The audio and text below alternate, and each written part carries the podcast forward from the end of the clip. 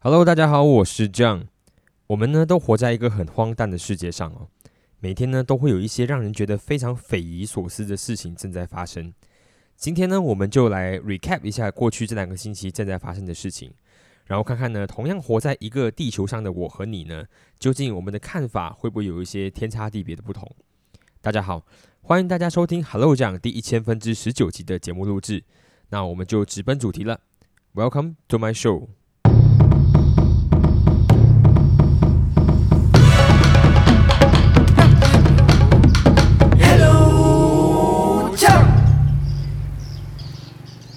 大家好，我是 John。日子呢又匆匆的流逝了，隔了两个星期之后呢，我才又重新开启录制。我真的觉得自己非常面目可憎，我跟大家道歉。原本呢是预计两天就要一集的，但是后来呢，因为很多事情要忙，然后一直耽搁耽搁，而且我又没有 partner，你知道吗？我就自己一个人，所以我就可以很。很自由的去决定我什么时候录制，什么时候不录制。可是有这种自由的时候啊，就会像现在这个窘境，两个星期了才重新再录制。不过呢，其实我还是很希望说，呃，可以培养大家有那种听 podcast 的习惯。呃，所以呢，不能再继续这样下去了。我一定要下定决心，好好的帮自己建立一个，就是呃，我的录制的时间表，然后让大家可以有培养起来，就是收听节目的这个习惯。可是呢，最恐怖的一件事情是，呃，我在录制的这么长的一个时间，两个月了吧，我从来也没有设定过什么样的录制的时间表，啊，但是我会尽力的哈，因为主题其实都还蛮容易找的，每天都有一堆很好笑的事情，然后只要随便找一两样就可以好好去谈论一下，但是就是要有下定决心啦，然后希望大家可以继续陪我一起往一千集的目标迈进。OK，好，回归今天的主题哦。我们今天的主题呢，就是来 recap 一下最近的发生的大小事。就像我刚刚一开始讲的，每天都有很多很荒谬的事情在发生。然后你对这些很荒谬的事情，你自己有没有什么想法？首先呢，我们来聊聊 Clubhouse 好不好？呃，因为之前呢，在 Clubhouse 开始在亚洲窜红的时候呢，其实有很多人陆续的就在做一些呃网络的教学啊，或者是心得的分享。但是呢，其实呃，你只使用两天啊、三天啊，或者是一个星期，甚至是一个月啊，其实你的那个体验都会不同，你的心情都会不同。所以呢，我是在使用了将近一个多月之后呢，我开始有一些比较深的呃那个感触，因为我算是属属于那种中度的那个成瘾者哦，我每一天都会点开，然后会在特定的时间收听特定的节目，所以我慢慢的可以累积一些使用心得。然后我一次也特别希望呢。啊，我提出的这些使用心得呢，在陆续后续的这些修整的时候，真的可以被开发者呢，呃，加入到这个功能的使用里面。啊，当然我还是要先说啦，Clubhouse 呢，确实是一个很棒的资讯的获取地。虽然说我知道很多人慢慢的已经淡出这个呃 Clubhouse 讨论里面了，因为他可能不想要在这么休闲的时候呢，再去这么烧脑的去讨论一些议题。呃，可是也有很多人慢慢的越来越热衷在这里。当然，Android 系统的使用者他可能还要再稍等一下下哈，可能 maybe 八月吧，我也不知道。反正呃，这里的房间呢，很多的讨论呢，都让我获益良多啦。只是呢，我特别想要提的是两个特别的功能，就是呃，我希望第一啦，呃，就是在走廊上面呢，我们要找。各个房间的时候，我希望在走廊上面呢，可以呃非常清楚的标明说，呃这个房间它是从几点开始讨论的，然后它现在已经进行了多少个小时。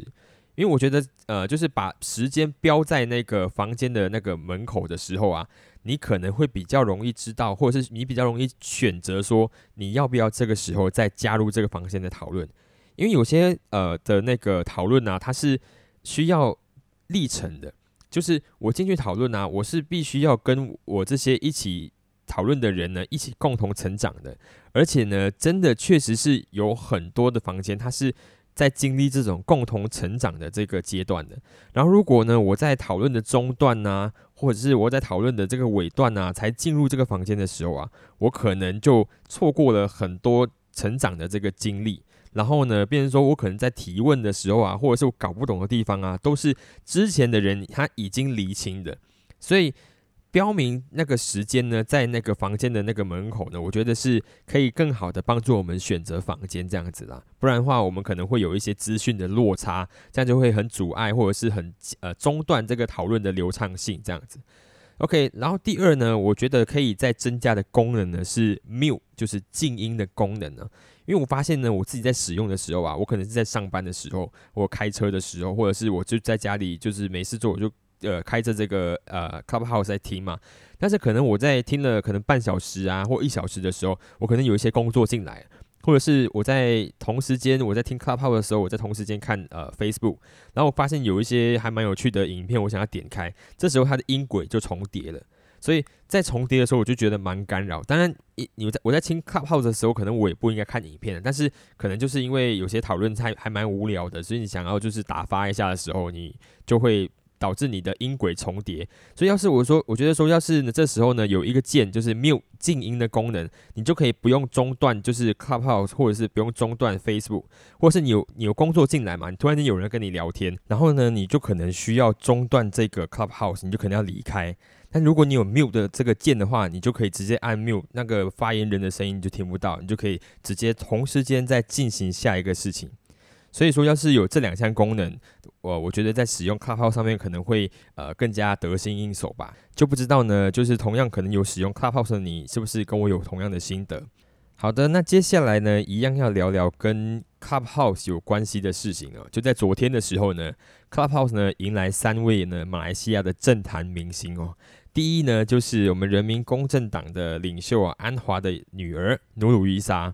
然后呢，另外一位呢，就是我们的人民公正党的前党副主席吧，呃，叫做拉菲兹。然后呢，第三位呢，就是乌统的，就是前青体部长，然后现在的那个 Vaccine Boy 哦，呃，我们的凯里。这三人呢，同时出现在 Clubhouse，而且在同一个房间里面讨论。呃，我自己本身是没有呃参加这个讨论，因为我昨天有事，我其实觉得错过这个讨论呢是非常可惜的。但是呢，我。看到他们在 Clubhouse 里面呢，组织一个房间，然后在呃讨论事情的时候，我对这个这个画面呢非常的憧憬。呃，我相信大家可能也有一些印象啊，就是其实，在呃政变的之前呢，还是之前嗯之前吧，应该是他们其实三个人也有合体过哈，他们就在一起喝咖啡、下午茶之类的。所以我对这个亲。呃，比较年轻的政治力量呢，其实是蛮呃感到期待的哈。因为我昨天在跟我朋友一起爬山的时候，就有在想说，马来西亚究竟要如何突破就是种族政治这件事情。然后我看到这三个人，觉得非常有希望。呃，我也非常希望就是努里沙、拉菲兹、拉菲兹啊，还是凯里啊，他们真的可以。为我们马来西亚的政坛呢带来一些新的气象，然后也给就是马来西亚的种族政治呢一些冲击。然后今天呢早上的时候也听听到一个房间的讨论呢，就是呃呃政治人物呢是不是应该要利用 Clubhouse 呢来就是筹筹集自己的政治影响力，或者是啊去观测一下就是你的施政到底满意度到哪里了。然后我个人在听完之后，我也觉得说其实呃。单凭利用 Clubhouse 呢是完全不够的，因为首先受众就很受影响啊。你看哦，使用 Clubhouse 的人呢，首先他第一个要求一定是要你至少要有 iPhone 嘛，对不对？然后 iPhone 呢，它又是目前在市面上的单价属于偏高或者是说最高的手机，所以你单就使用 Clubhouse 的人呢，他就只是某一种社会层级的人，而且呢，你会发现呢，会留在 Clubhouse 的人呢，他可能就呃，本来就比较呃 follow 时事、follow 政治、经济或者是各个议题的人，他比较善于讨论，所以他不是一般广大的民众，又或者呢，更准确的说法，只是呢，这群人只是组成呃我们的人民阶层的某一个部分而已，所以他没有很具有代表性。所以呢，我们那些 YB 啊，什么就是领袖啊，他在上面，他可以在上面，但是他没有办法在上面呢，呃，得到他的施政的满意度。而且不同的阶层，他他都会有不同的需求。你看，一般社经地位比较高的人，他可能他的需求就不太一样，他可能更需要的是精神领域的满足。然后可能一般的就是 M forty B forty 以下的人呢，他可能就希望的是有更多的工作机会啊，等等。但是呢，我还是蛮期待呢，可以看到更多的政治人物，呃更多的年轻一辈的那些政治的想要呃想要投入政治的人，他可以在 Club 上面呢去做更多公开的讨论。我觉得呃越多的知识分子呢。参加讨论国家的政治呢是更好的，然后呢，再可以透过这些人再去延伸到呃其他的阶层，可能是呃你家的妈妈、爸爸，或者是你菜市场遇到的阿姨啊，或者是哪一个贵妇啊，或者是哪一些叔叔啊、伯伯之类的都好。但是呢，像因为马来西亚的政治哦，我们的竞选其实是很奇怪的。我们当然他们会有竞选竞选的宣言嘛，但是呢，在那些政策的说明会的时候呢，常常他们会花很大的时间、很大的篇幅呢，来去指责敌方阵营的不是。当然，这是一个政治的手段，我也知道他必须要去指责对方。但是呢，我更期待看到很多的质询，因为质询不应该只是国会议员对国会议员这样子之间的事情而已，应该是我们人民必须要。针对要在你的选区选举的那个议员做咨询，你应该在那个他的那个说明会的时候啊，就问他说：“你可以为我们的城市带来多少的效益？啊，我们城市可能是呃出口很棒的一个地方，但是我们出口没有得到津贴，你可以帮我们做争取吗？”或者是我们的城市的人口外流很严重，那是不是可以请中央，或者是请你帮我们去跟中央申请更多的呃工作机会，在我们的城市可以做得到发展？可能有一些大厂的设置啊，或者是其他的经济的建设啊等等之类的，我们应该起到这种人民去咨询那个议员的这个工作。然后我们或许没有办法在啊他们的政策的宣导上面呢去咨询，但 Club 号上面我们可以。所以有这样的机会，可以让政治人物在号上面开房间，然后我们上去给他询问。其实我觉得这是一个很棒的一个体验。当然，我们也希望接下来陆陆续续，如果开放像是 Android 系统的人使用的话，那我们咨询的人会更多。所以呢，我个人呢是蛮乐见的。我希望有更多的政治人物呢会出现在 Clubhouse 上面，来跟我们一起讨论说马来西亚的政治到底出了什么问题，我们的经济到底有什么问题，然后我们国家到底想要讲要往什么地方去走向。我也很期待，就是听到呃有呃我们的 Boss School 上来的这个消息哦，因为搞不好可能会有很多人在那个房间里面就咨询。School 为什么这么喜欢吃 Superring 啊？或者是为什么你的老婆这么喜欢买包包啊之类的问题？我觉得那个对谈会很有趣，而且它是你亲耳听到的。我们不需要再透过媒体，不需要透过翻译，我们直接从这个人的声音里面得到资讯。所以这也是 Clubhouse 为什么会这么红的一个原因嘛？我们透过声音在传播。那可是我更希望听到的是。当事人呢，可以在那个房间里面呢，在那空间里面，他亲口回应，他亲口用最当下的情绪呢，来回应我们咨询的那些问题。我相信一定都非常有趣。OK，好，那我们说完 Clubhouse 之后呢，接下来我想要 recap 的事情呢，就是我们前阵子呢才正式送到马来西亚的这个疫苗。呃，马来西亚呢，已经在整个疫情的这个笼罩之下度过了呃超过一年的时间了。我相信呢，大家在之前的每一天呢，每天在日思夜盼的东西呢，就是疫苗。然后如今呢，这个疫苗终于来到眼前了。但是呢，这个疫苗来到眼前，突然间感觉全国的人民他却却步了哈。首先呢，我相信大家应该都知道哈，我们马来西亚呢，要是能够要达到那个集体免疫的这个状态呢，我们全国上下呢，要有将近七成以上的人在注射这个疫苗才可以达到。可是呢，截至昨天之前的数据哦，因为昨天也发生一些小风波，待会我们待会我们再说。昨天之前的个国家给出的数据是呢，我们准备登记要注射疫苗的人数呢，其实全国还不足两百万人。我们国家大概有三千多万人，所以呢，大概两百万人只落在六趴左右。可是我们准备要七成的国人注射才可以达到集体免疫，然后政府也说了，要达到就是可以到集体免疫的状态呢，我们国家才可能会开放，就是可以跨州啊，或者是出国的这个呃这个条例，然后呢，甚至要准备大选嘛。可是我们在昨天之前只有六趴左右。所以远远的低过这个我们准备预设要达到的人数，而且国家其实还买了非常多的疫苗，然后也投资了非常多的钱，然后我们就可以去想说，为什么我我们很多人会担心要注射疫苗？当然，昨天发生了一个小插曲是说，呃，昨天有发现说，就是那个登记的这个界面换了。就昨天登记的人呢，他他登记结束之后呢，会跳出一个时间表。那时间表呢，会呃记录说这个人他可能第一支的疫苗会在什么时间注射，然后第二次会在什么时间注射。但是之前呢，昨天之前的登录的人呢，并没有这个画面的出现，所以才会有人就是怀疑怀疑说，我们昨天之前在登录的人是不是其实都没有算在那个六趴里面？反正无论如何。呃，我觉得大家都必须要尽可能鼓励你身边的人去注射，就是呃登记这个呃疫苗的注射，因为我觉得我知道很多人会担心这个疫苗要注射到自己的身体里面，你会担心说，呃疫苗才不就研发的这个半年一年的时间，我为什么要相信这个？而且呢，我们马来西亚来了五种疫苗。有美国的啊，然后有中国的啊，然后有俄罗斯的，有英国的。我们究竟要相信哪一个国家的疫苗才对？然后有一些人呢，他特别相信中国的疫苗；有一些人他特别相信美国的疫苗。所以，嗯，在这样的情况之下，而且我们在我们选择，我们是不能够选择要注射哪一个国家的疫苗的。所以你即使很相信美国疫苗，可是你还是有机会去注射到中国的疫苗，或者是你选择相信中国的疫苗，可是你会注射到呃俄罗斯的疫苗。我们在没有办法去选择疫苗的情况之下，大家想要注射的意愿啊又更低了。但是为什么我们还是要去注射呢？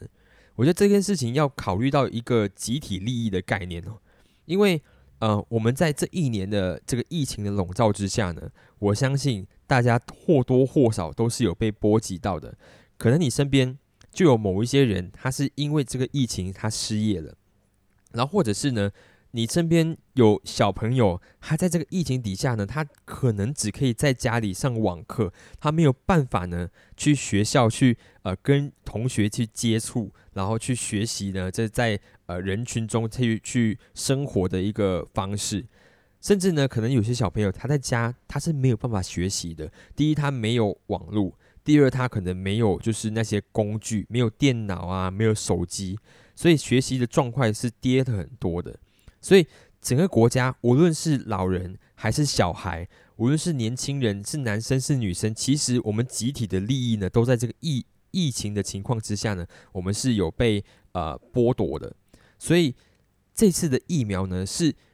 让我们可以恢复到正常生活的一个契机，它是一个让一个解药。然后我们现在这个时候呢，如果你相信的话，你可以的话，你就去注射。你的注射呢，可以让我们的国家尽快的恢复到说，呃，疫情之前的那个状态，让我们公国家也可以更快的，就是回到疫情之前的那个经济水准啊，或者是生活的这个形态里面。所以我觉得那个是关乎到集体利益的事情，因为你的注射呢，它不仅仅只是为了防止你可能会得到这个疫情而已，它还可能呢，就是防止就是你的家人可能会因为你的疏忽而感染疫情，他可能会因为你的注射呢，而使到你的朋友、你的你的家人或者你的就是姑姑啊、婶婶、阿姨之类的，他们的工作恢复到正常的岗位上面。所以这是一个集体利益的概念，所以我希望大家可以呃多多去呃主动去登录要去注射这个疫苗这件事情，然后呃一起让我们走到可以集体免疫的这个这个状态里面，然后恢复到正常的生活。所以我就希望呃在这里呢，如果你还没有去登录的话呢，打开你的 m y s a j a t r a 非常简单的那个几个步骤，然后你就可以呃就开始排队等待注射疫苗了。当然，我们这些青壮年呢，什么时候会注射到疫苗，我们也不清楚。呃，但是我觉得这个动作呢，是可以为这个你的家人啊、你的朋友啊，就是呃多一份保障的，然后也多一份希望咯。OK，好，在说完这个疫苗的事情之后呢，我们接下来想要再 recap 的另外一件事情呢，我觉得更沉重一些。呃，我们在谈论疫苗的时候啊，我们会要去选择你要打。或者是不要打，我知道这是你个人的权利，你人本来就有选择的权利嘛。反正你如果选择不施打的话，那你相应的可能你会得到就是呃疫情的这个情况可能会更高。可是呢，有一个国家它目前在正在争取自己呃人民的这个自主权或者是人民的自由的情况下，它没有办法去选择。呃，我在说的其实就是缅甸的政变哈。呃，两个星期之前呢，其实我有特别录制了有关就是缅甸的相关的详情嘛。当时候的缅甸呢，其实他们的人民还在期待，就是联合国，就是安理会呢，还是东盟的东盟的领袖呢，可以表态，或者是去用一些制裁的行动呢，然后对军政权呢有些牵制。可是呢，两个礼拜过去了，我陆续可以看到的事情呢，只是呃国际上那些政治人物啊，那些无关痛痒的喊话。然后还有就是很多很多那些流血的冲突。其实现在的抗议的示威啊，缅甸的抗议示威，其实已经从原本的那个和平啊、不流血的这个呃走向啊，慢慢的越来越多的流血的事件出现了。其实我一直都很知道了，就是国际的关注，它国际的制裁啊，其实它其实它本质上其实没有办法帮助缅甸解决它目前的任何的困境的。其实我们每一个国家都是这样的，难道你还想要就是期待就是联合国啊，或是我们的美国的那个山姆大叔啊，他会派兵去进驻你们的国家来保护你吗？他会接管你们的国家来做维安吗？其实自己的国家还是需要自己来救了，你还需要自己去扛。然后你无论你是流血或者死亡，我相信现在缅甸的呃那些在抗争中的人，他其实都有这样的觉悟了。呃，今天我截止到今天，其实我。大致上，在网络上看到的数据是，缅甸这次的抗争中啊，其实已经死了大概呃超过六十人了。当中有非常多的人他是小朋友，他就是呃年轻人，十六七岁啊，二十几岁啊的人都有。缅甸呢有非常多人，他用很极限的方式哦，去对抗那些有真枪实弹的那些军警。你知道他们呃就是尝试用那个轮胎哦，他们把轮胎剪开，然后做成防弹衣。他们把那个安全帽哦当成是钢盔啊，然后或者是他们把保特瓶哦做成一一个简单的那个防烟雾弹的面罩啊，但是我还是看到很多非常多的血腥的画面，你知道吗？就比如说有人戴着头盔哦，他那个你知道安全帽的头盔多就其实蛮厚的嘛，对不对？可是呢，还是被人家一枪给爆头毙命。我昨天在开车的时候，我就看到一群马来西亚的，就是呃青年。刚放学，然后十几二十台的摩托车，每个人就戴着一台一一个头盔，然后十几二十台的摩托车就从我的就是车子旁边呼啸而过。我看着他们之后，我心里有有一个很深的感触，诶，我想说，缅甸有一群人戴着头盔去跟军警做对抗，然后他们一枪被就是爆头毙命，然后我们这区这里呢有非常多的年轻人戴着头盔，然后呢就是骑着摩托车追风。他去感受他的自由，可是缅甸呢在争取他的自由，而接下来呢，我们只会看到更多更多的生命会逝去，而且那些生命啊，一个比一个年轻哦，很多风华正茂的年轻人哦，就是走上街头去抗议、去游行、去争取，而且他们现在呢，利用很多那时候就是呃香港的那个呃反送中的行动的那个方式，他。在路上设路障啊，跟呃军警啊做拖延战术啊、游击战之类的。但是呢，缅甸的这群人哦，他们面对的是荷枪实弹的人。这些人呢，他完全不在乎呢，你会不会被他的子弹打的直接爆头。所以我觉得，那在那个情况之下，我觉得非常的很煎熬，你知道吗？我也在想说，为什么呢？那些军警哦，他没有从来没有受过那一种教育哦，就是其实他效忠的哦，只是人民他们投选出来的那个政府，而非特定的某一种人。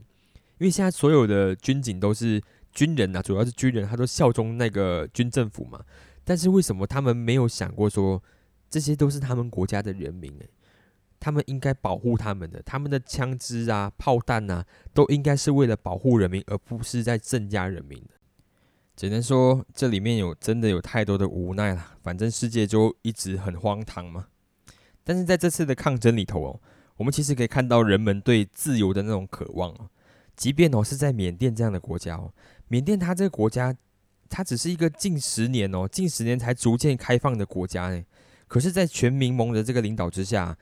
他全国的人民，他都已经感受到那种自由的氛围啊！只要你他们的每个人人手一机，呃，WiFi 又有，然后 WiFi 又便宜哦，他们的整个呃行动数据也很便宜，然后看他们每个很多人都上抖音啊，上 FB 啊，所以他们已经感受到呃国家以外的世界其实是很很美好的，所以他们感受到那种自由的氛围，所以我觉得他们真的不想要再走回那个专权的老路了。所以我我前两天有听到一个人分享，他就说，有一天有一个女孩哦，她就问她的妈妈说：“哎，妈妈，你会不会担心哦，我走上街头这件事情？”他的妈妈就跟他说：“嗯，我不会担心啦。”他他跟他说，就是如果今天你出门之后还能够安全回家的话，妈妈一定会准备好晚餐等他的。我觉得那种话是很揪心的，你知道吗？你知道你的小孩今天出门，他可能就回不了家，但是呢，为了整个国家的未来啊，你还是支持他。所以我希望更多人在注意这个事情啦。针对这个缅甸的 recap 啊，很难过的是，我没有办法带来就是比两个星期之前更好的消息。但我真的很希望大家可以持续的关注这件事情的发展，即便哦，我们其实什么都做不了。呃，曾经他们那边有发出一些讯息，是说可能我们可以写信给我们的外交部，就是请外交部去呃针对这个政变的事情，去给缅甸的当局去施压。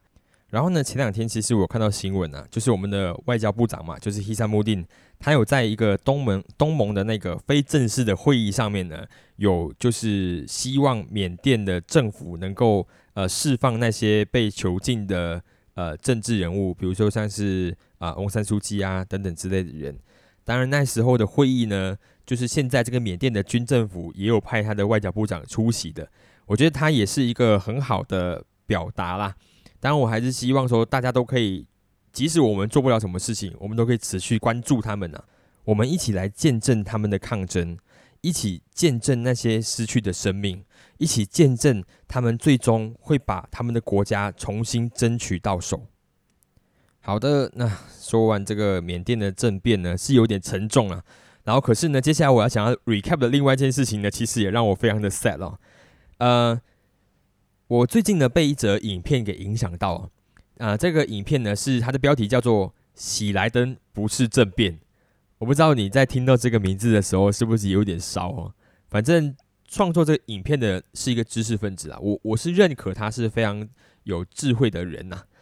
之前呢，其实我都有在看他的影片啊，虽然他的本人哦看起来是有点拽拽这样的，可是呢，其实我还是蛮欣赏他的内容的，因为有深度，然后而且我觉得是很多的创作者都赶不上的。可是呢，他这部影片呢是确实的，呃，就是刺伤了我幼小的玻璃心啊。因为前阵子呢，我们的母友丁的政府呢，其实正式在马来西亚这个呃疫情执的时代呢，就是执政了一周年嘛。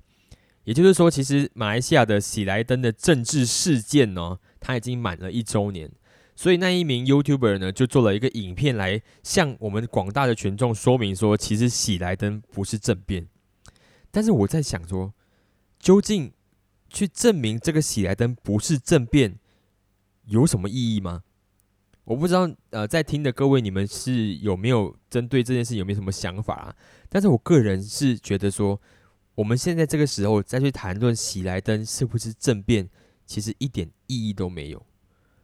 我我个人认为哦，喜来登的事件呢，它确实是促成了一个政党又再度轮替的状态。虽然说。他们确实都是跟随着这个我们的西敏制的这个议会制度的规章去做的。只要谁是有呃绝大数绝大部分的议席，那谁就会成为执政党，然后那个支持者最多的就会当选成为那个首相这个位置，没有问题呀，整个流程妥妥的。但是呢，难道你真的认为说？他们可以操弄这个议会的这个规章，然后就可以在人民不知情的情况之下推翻上一个由人民选出来的这个政府，这件事情是对的吗？我的心里面哦，其实一直都在怀疑这件事情诶，因为我们最后没有走出街头，我们没有走上来说，针针对这次的这个呃翻盘，我们其实是不满的，所以是不是表示说，其实我们也在呃默许这样的事情在发生？然后我记得那天哦，其实我在看完这影片之后，我就开车回办公室。然后在办公室的时，在回办公室的路上啊，其实我一直在想这件事情，我一直想，一直觉得很心里很不服啊，然后一直想到，其实我差一点就在那个开车的时候就哭，你知道吗？后来我就直接发了一个呃 Facebook 的文，我我来简单说一下我当下的心情好不好？我就说，嗯，解释喜来登不是政变，而是事件的目的是什么？这次的事件呢，确实是。就是这个这群政治的精英操弄议会制度，然后导致的结果没有错吧？所以即使呢，这些都是在西敏制的这个议会制度的底下，这群人做的事情又全部都合法，又怎么样？我知道我们很多时候哦都不可以意气用事，我当然也知道哦，他们就是掌握多数议席的那一方，而这个结果哦，其实就是我们推崇选党不选人的结果。但是面对这群哦很善很善于操弄的人呢，面对这起伤害多少国人的事件，我实在不了解哦这个精辟的解释，就是针对喜来登不是政变而是事件的解释，他究竟是想要让我接受自己就是一个笨蛋，然后笨到以为就是国家正在变好，然后笨到一心只想要在马来西亚努力，然后又或者是哦作者其实只是希望让我们都是一群笨蛋。不了解议会程序啊，不了解西敏制啊，然后都一直被另外一方就是反对党操弄，然后我们都是渔民。我是很承认我自己就是一个渔民啊，因为我不仅仅是被西蒙操弄的人，而其实我被所有的马来西亚政客操弄着。像我们从小就学着要喊 Merdeka Merdeka，然后后来我们的 Boss School 说 Satu Malaysia，我们也喊 Satu Malaysia。最后呢，西蒙说要舍哈迪舍基文，我们也喊着舍哈迪舍基文。然后我们依然就需需要去相信这些人哦，每次前后不符的发言。你说我们不是渔民是什么？所以我当天就就发了就是这样的一篇言。我觉得我如果你们仔细听的话，可能可以听出我有很一很大的无奈了。因此呢，即使这篇呃影片呢，它。如何深度的向我解释说，喜来登它只是一场事件，而不是一场政变呢？我还是没有办法去原谅这件事情的发生。我还是觉得这件事情上面有很大的道德上的错误，它包含的是我们有没有去争取不让这个呃后门政府组成这件事情。呃，不过这件事情的发生也让我去思考说，究竟我们要怎么样去面对下一场选举了。所以，就像我之前在说的，在 Clubhouse 那个阶段在说的，就是我们应该起着去咨询我们的候选人的这个工作，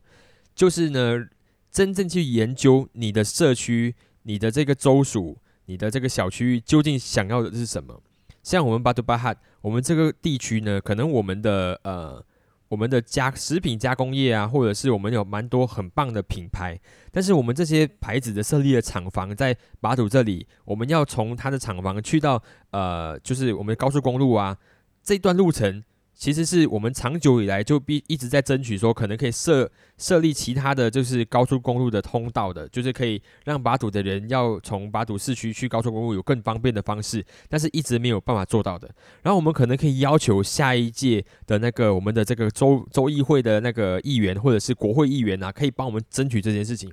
或者是买我们我们巴杜巴哈的可能是我们的水果啊，我们的蔬菜的啊的出口，其实也蛮不错的，是不是可以像？呃，我们的这个国会议员争取说，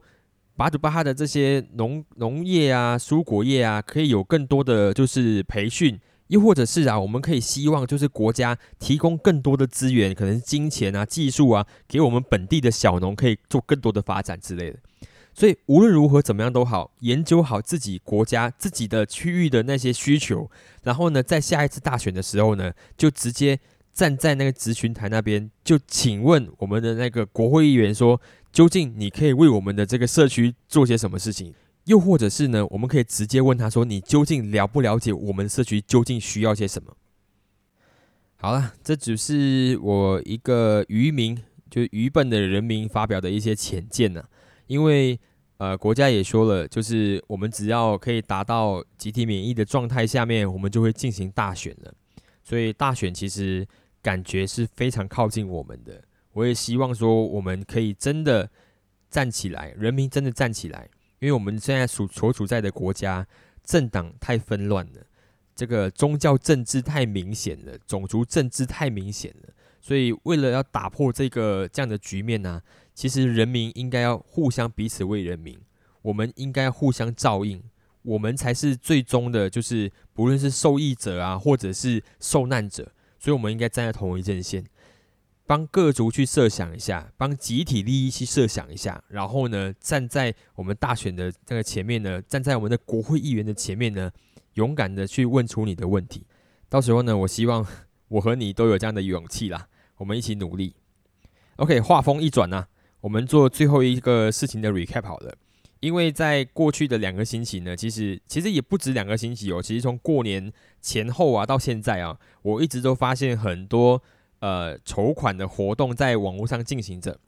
然后这些筹款其实不是那种什么企业要准备要上市啊，或者是什么新创的投资啊，不是哦。这些筹款、这些捐献呢，其实都是为了那些弱势的群体，比方说孤儿院啊、老人院啊。然后还有一些像是得重病的患者啊等等之类，有非常多人在这个过年的前后呢，就是在脸书上面发起一些捐款的活动。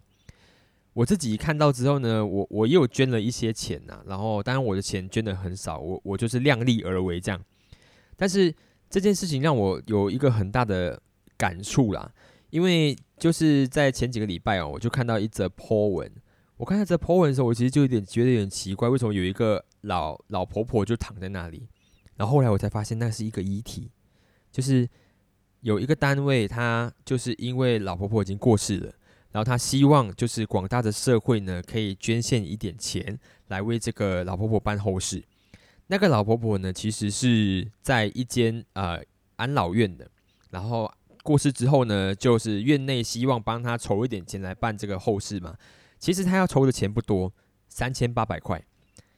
我当下是没有去思考说究竟这个筹款是真的还是假的。反正我看完之后呢，我看底下有一些留言啊，然后我应该小小小的确定应该不是假的，之后我就马上就捐了一点钱过去。但我捐了钱去过去之后呢，我就就私讯了那个呃筹办人，我就说可不可以麻烦你一件事情？我说。我希望老婆婆的那个后身后事的钱可以尽快的筹到，然后可以不可以这样子帮我一个忙，在筹到之后呢，就把老婆婆的照片给撤下来，因为我希望她呃往生了，她可以安息。当下其实我是很感慨的啦，我在想说，呃，为什么人走到最后的时候啊，他还需要就是卖自己的，就是自己的。脸自己的身体来为自己的最后一一路啊，就是筹一点钱这样，我觉得很真的很难过啊。然后呃，我也了解说为什么那个主办的人他希他他会放这张照片，因为我们这现在这个社会我们都太稀松平常了，你知道吗？我们可以在网络上看很多很恐怖的东西，很很煎熬的画面。有些时候，我们可能对这样的事情啊，对助人这件事情哦，开始感到冷感了。因为这个、这个、这个环境里面，太多人需要帮助了。然后每一个人都跟你说他很困难，孤儿院说他他们的今年收养的小孩越来越多了，老人也说，老人院也说他们收养老人院的老人也越来越多了。然后他们每一个人都很需要全筹款，然后每一个每一间院所他要筹款的钱都很庞大，然后导致到他最后都可能就是觉得说啊。既然我都没有办法帮助所有人，那我就没有办法，我就自保就好了啦。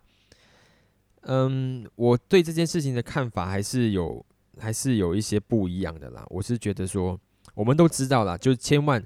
有一句话叫做“勿以善小而不为”啦。即便呢，我们可以真的可以尽到的力，真的太小太小了，就不就那个几百块的事情。但是几百块真的不重要吗？我觉得。嗯，当然，如果你有更好的方式，可以去激发更多的人来做这件事情的话，那我相信这世界、这个社会肯定会因为你这些举动会变得越来越好。呃，我觉得每一个人都可以用各自不同的方式来去为这个社会尽一点力，呃，捐钱也好，或者是宣导也好，或者是转发也好，我希望大家都可以互相各自呃拿出自己的本事，然后来帮这个社会变得更好一些。呃，就像我现在录制这个 podcast，我希望在最后最后的时候呢，可以希希望大家多关注一下。我不会在这里跟大家说你必须要去什么样的单位捐钱，因为我我没有在帮某个单位做服务。可是你们在你们的生活当中一定会看到这些呃这样子的这些讯息。如果你看到的话，你可以花一点时间去求证、去查证、去了解他的状况。如果你确定他真的是有问题的话，你可以提供帮助的，你就帮助他。如果你没有办法拿出钱的话，那你就帮忙把这个讯息转发给下一个人。所以我希望大家彼此互相的发挥自己绵薄的力量。呃，疫情时代嘛，然后我们最需要的就是彼此的互相关心啦。我们都可以把我们的生活环境变得更好的。我是这样相信的，我也希望所有听众朋友也是这样相信。好的，那我们今天的节目呢就到这里了。又是罗罗腾讲了四十分钟，我真的很感激可以听到这边的朋友。但是如果你觉得我的东西还不错的话，你觉得可以帮你增加一些思想的角度的话，那也麻烦你帮我把这个节目转发出去。然后呢，如果你喜欢我的节目的话，都可以在呃，就是 Spotify、KKBox 或者是 Apple Podcast 上面找到我们的节目。我的名节目名称叫做 Hello John，H E L L O J I A N G，Hello John。啊，在最近呢，我在 Clubhouse 上面呢也有去认识了一些人，然后呃很感谢有人真的在 Clubhouse 上面呢就是追踪到我的这个 Podcast 节目，也希望我的这个节目没有让你们失望。OK，好，那我们今天的节目到这里为止了，然后谢谢大家的收听，那我们下集再见喽，拜拜。